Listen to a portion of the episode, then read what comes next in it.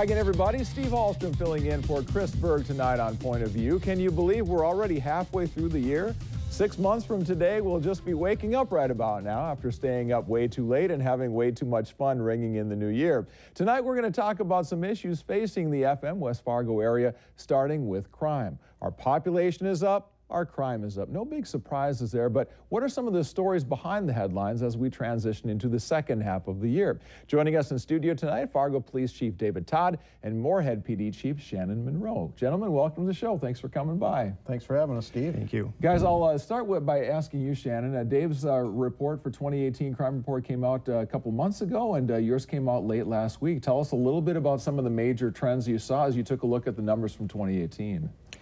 Well, uh, well, you probably have heard there's reports that crime was up 13% from 17 into 18, and uh, I'd like to stress that really there's there's some fluctuations, but you have to dig a little deeper into those numbers. And an example is in arson, we went from zero to two from 17 to 18. So I have one one category that goes up 200 percent and that can have quite an effect on your bottom line for the crime rate. So when you look across the board, we've remained pretty much steady. I did see that your larceny, your theft numbers are up pretty big. Mm-hmm. Some of the major crimes, the, the, the big things that might make headlines, those were down pretty good, but then you had a few of those things that tick the numbers up again. Take a look at, if you would, assess some of the major and the minor, if there is such a thing, infractions what the numbers look like there. Well, we're very happy we didn't have any homicides in 2018. Um, so that was down. Uh, I already mentioned arson was, was up significantly, but it was from zero to two. Uh, our rape cases or sexual assault cases were down pretty significantly. Um, and then on the other side, some things that were up, you mentioned larceny, um, some other small theft, kind of burglary type cases, and then going a little deeper just into the calls for service.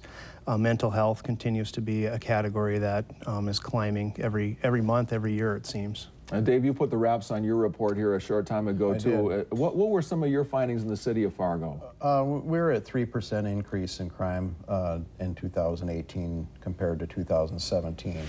And uh, certainly we have some of our more serious crimes, what we call our Part 1 crimes, which are uh, usually our fe felony level crimes. And we had an unusual number of homicides last year. We had six, and usually we average around two to three. And so that was uh, certainly uh, significant to us. Uh, but I would say that for the most part, it's our, our property crimes that kind of drive things for us.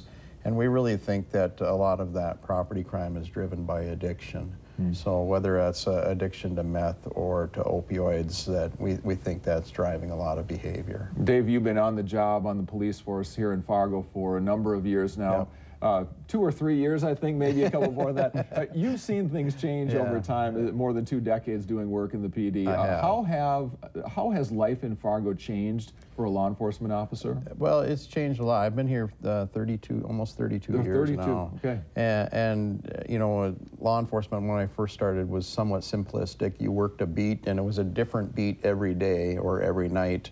And so you were putting band-aids on problems. You weren't solving them long term. So when we adopted community-oriented policing, we, we stationed ourselves in one beat for at least a year at a time, and you start to develop relationships, and you, then you use relationships to, to solve those problems longer term. Then we shifted uh, not only doing that, but to CompStat, using data to direct our efforts on how we uh, solve crime and, and allocate our resources. And now we've added intelligence, intelligence-led policing, where we're developing intelligence on who's committing our crimes and then going after those individuals who are committing our crimes. So we're incorporating all three philosophies.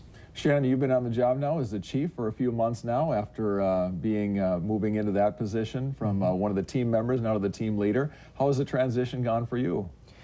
Well, on the way in here today, I asked Dave why he didn't warn me sooner about this. um, no, uh, pretty good. Um, as Dave knows too, when you when you take the job from an inside position, that means everybody beneath you has to move up, and everybody has to get used to what their new new uh, duties are going to be. So it takes a little time for everybody to adjust and to learn, myself included. Um, and then, you know, getting hired up to staff. One of our big issues was uh, we were as many as 22 officers short between 16 and 2017. So when you're in a hole that far, um, then it takes a while to get hired out of it. And we've, we've reached full staff. Um, but now we have a lot of very young officers and with very young staff. I mean, there's a learning curve there as well. And uh, we've got a very good training program and some good supervisors, and things are coming along pretty good. Dave, how do you assess your hiring matrix? With uh, we know there are more things going on. Is it is it as simple as to say we've got X amount of crime that we didn't have last year, so we need X amount of people more than we had last year? You know, uh, what we do primarily is uh, we look at what our population is, and we want to have a certain number of officers per thousand population. So when I first took over as chief, we're at 1.29 officers per thousand, which is pretty low Uh, for the Midwest, and we've been slowly trying to work our way up to 1.5 officers, and we're almost there. But we and we're continuing to grow with the city. One of the things I did was put a strategic plan together for our, our commission and to show how we needed to grow with the city, and, and they've been great about adopting that plan and keeping up with it. Shannon, how about in Moorhead? Do you feel like your hiring pace is keeping up with the need for people on the street and behind the scenes as well? You know, our council has been very supportive. Um, when I took over the job, I was asked that question many times, and do I need more staff? And I said, you know, until we're at full staff, I really can't answer that question. I would like to see um, how things are running when we get hired up to full staff. Now we are, um, and there will be some requests coming here in the future for trying to add staff, doing just like what Dave says, as the city grows. We should, as, as, well as all the departments in the city, you know, they all need to kind of grow at a rate that keeps up with the population. Dave, you've been in this game for a while here. You've seen the trends and the change. Is, is Moorhead, do, do, you sense that Moorhead deals with the same kind of things as Fargo, same kind of things oh, as yes. West Fargo, or is it a different depending on what community you're no, in? No, we're all connected, and, and our, our criminal element drifts uh, from West Fargo to Fargo to Moorhead and back and forth. And so that's why it's really important for us to partner in our, in our efforts, which we do through uh, our dispatch center, through our SWAT team and negotiator team and bomb team, through uh, some of the things that we do together in narcotics. Our street crimes unit is a multi-jurisdictional team. So uh, we, we recognize that we need to work together to solve this as, as a whole for our community. Shannon, what keeps you up at night as you think about your city and the job that you do? I worry about um, the people you turn out there on the street. Um, it's you mean release from custody back to society? I'm sorry, no, my shifts your, that I, your people. I, I put out there, sure. I worry about them. Um, kind of like the feeling you first have when you first become a parent and you have um, people that you're supposed to take care of, you know, and then you become a, a, sergeant, a supervisor, and you worry about the people that work for you. And then when you're the chief, you ultimately worry about those people that are out there. Um, yeah. I'm sorry. Well, no, no, Dave lost a, an officer in the line of duty, and um, I, I, never want to experience that. As close as I was to that incident, um, I can't imagine going through that. So that that's one of my biggest worries. You know, obviously, the community itself is as well. Um, mm -hmm. We don't want any of those major incidents to happen in our city, but uh, those are the main things I think that kind of keep you up at night. Yeah, Dave, you've seen that uh, firsthand. Is that ever? Is there a day that goes by when you don't think about Jason? No, no. I, you know, I, I, have my daily reminder of Jason that I wear every day. But um, I, you know, I swear in usually up to 20 officers a year, and when I swear them in, their families are there to pin their badge on. And it's not uncommon for a parent to say, you know, don't let anything happen to my son or daughter. And so you feel a huge responsibility as, as the command officer in charge of them. Um, I, we do what we can do. We provide them the best, uh, best training possible, the best equipment. Um, we try to provide the best pay and benefits for them to reward them for what they're doing and encourage them, but there is risk to this job. Mm. Mental health is an issue that I think I've talked to each of you and Chief Janke from West Fargo about as well. Uh, I just saw a note this morning, Generation Z, the younger half, ages up to 24, the increase in suicide is up 50% over the last decade or so.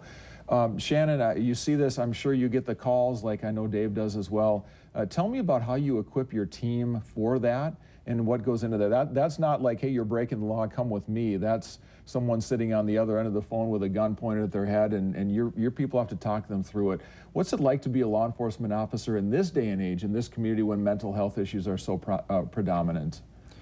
Uh, well, they're very time consuming, very resource consuming um, because you can't just send one officer to those kind of calls. Um, usually it's multiple officers. If weapons are involved, it, it can get even bigger than that, of course. Um, our officers are trained in CIT, it's crisis intervention training, um, and we shoot for the entire department.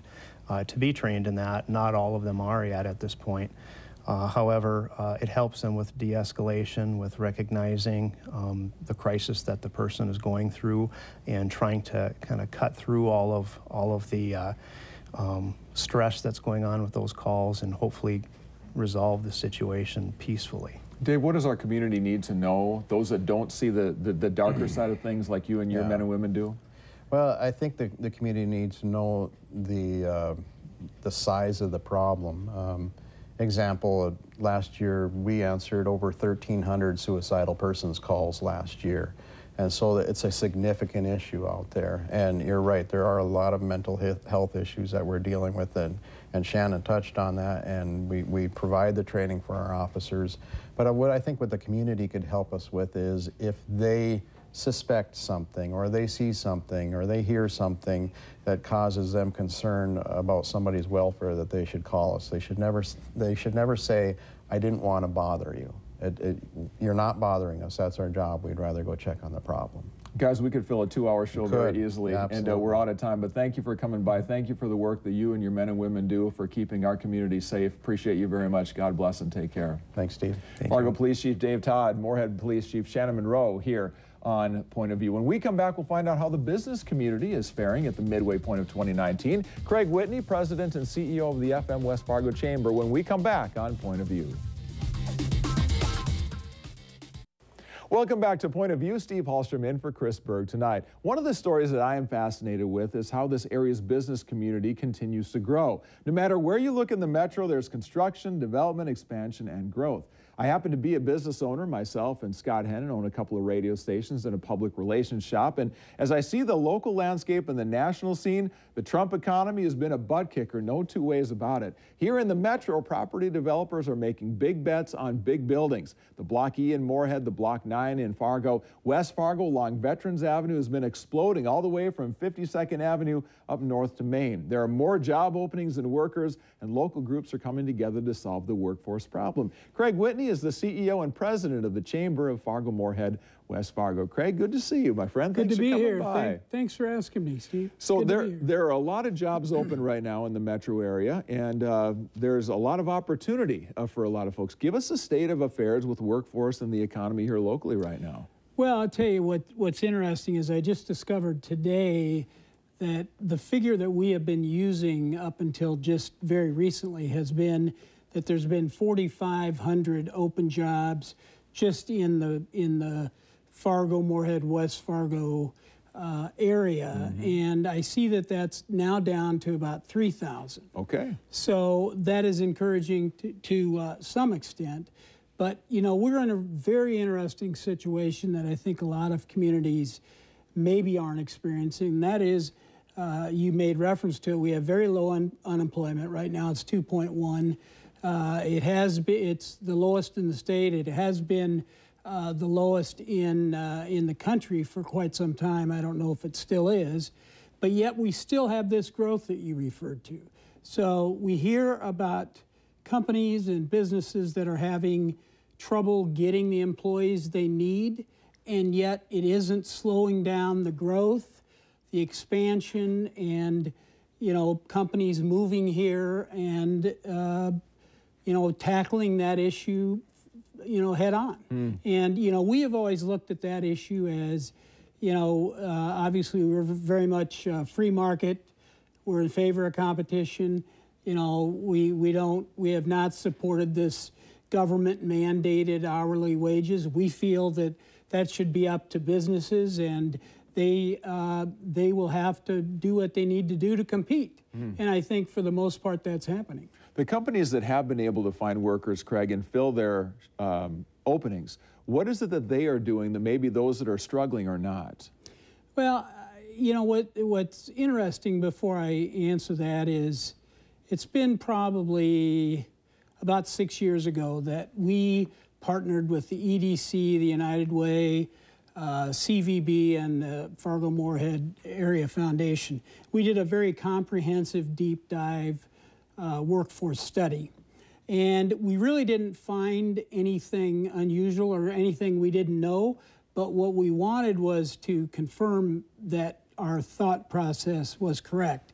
And at that point, it affected all of the business sectors from not only the hourly, restaurant, hotel, the service industry, but engineering, doctors, nurses, manufacturing, every part of it. And so I think that that particularly in back to your question in the service industry, what we are finding and what people that, you know, for instance, frequently go out to restaurants find is that there is that competition that I'm referring to. And sometimes we're hearing of employees that are leaving one establishment to go to the other for what seems to be a, you know, a pretty low difference in, in what they're getting, you know, their hourly wages. So, but I think that is going on a lot, uh, particularly in the service industry. You can't help but drive up to, and down the street, whether it's McDonald's or welding, and see a thousand dollar, three thousand uh, dollar signing bonus. So, I think companies are dealing with it. Um, it is a, it still remains a problem. Don't get me wrong; it's a challenge that we have. But as long as we continue to grow as a community and and uh, grow our businesses and expand our businesses, it's a good problem to have. Nationwide, we've got a string now of 121 consecutive months of economic growth. It's the longest streak in history. Here locally, at least on the Fargo West Fargo side, the business climate with the state, low taxes is good. People I talk to in the business community are still very bullish on the future, even though we hear some of the Wall Street economists and the talking heads saying, oh, I think it's starting to feel really uncertain. I don't sense that uncertainty here locally. How about you? I, I don't sense it at all. Uh, and I think if you if you look at what was it, eight, nine, ten years ago when the national economy tanked, and I wasn't living in this market at the time, but from everything I heard, it really didn't affect the local economy here. And I think that's what we're going to find if, in fact, the rest of the country experiences, you know, some challenges. I think we're just strong. We have a lot going for us. Uh, we have businesses that are committed to being here and to doing what it takes to being here. We have companies that are doing great things, whether you think of uh, uh, household staple like Microsoft. Uh, uh Aldevron is, yeah. you know, a company that other than locally people don't know about, but what a tremendous amount of things uh, research that they're doing on on important issues. Yeah, and new businesses relocating here all the time. Craig, I wish we had more time. Thank you for coming. Great to see you again. Appreciate the visit tonight. Thank you.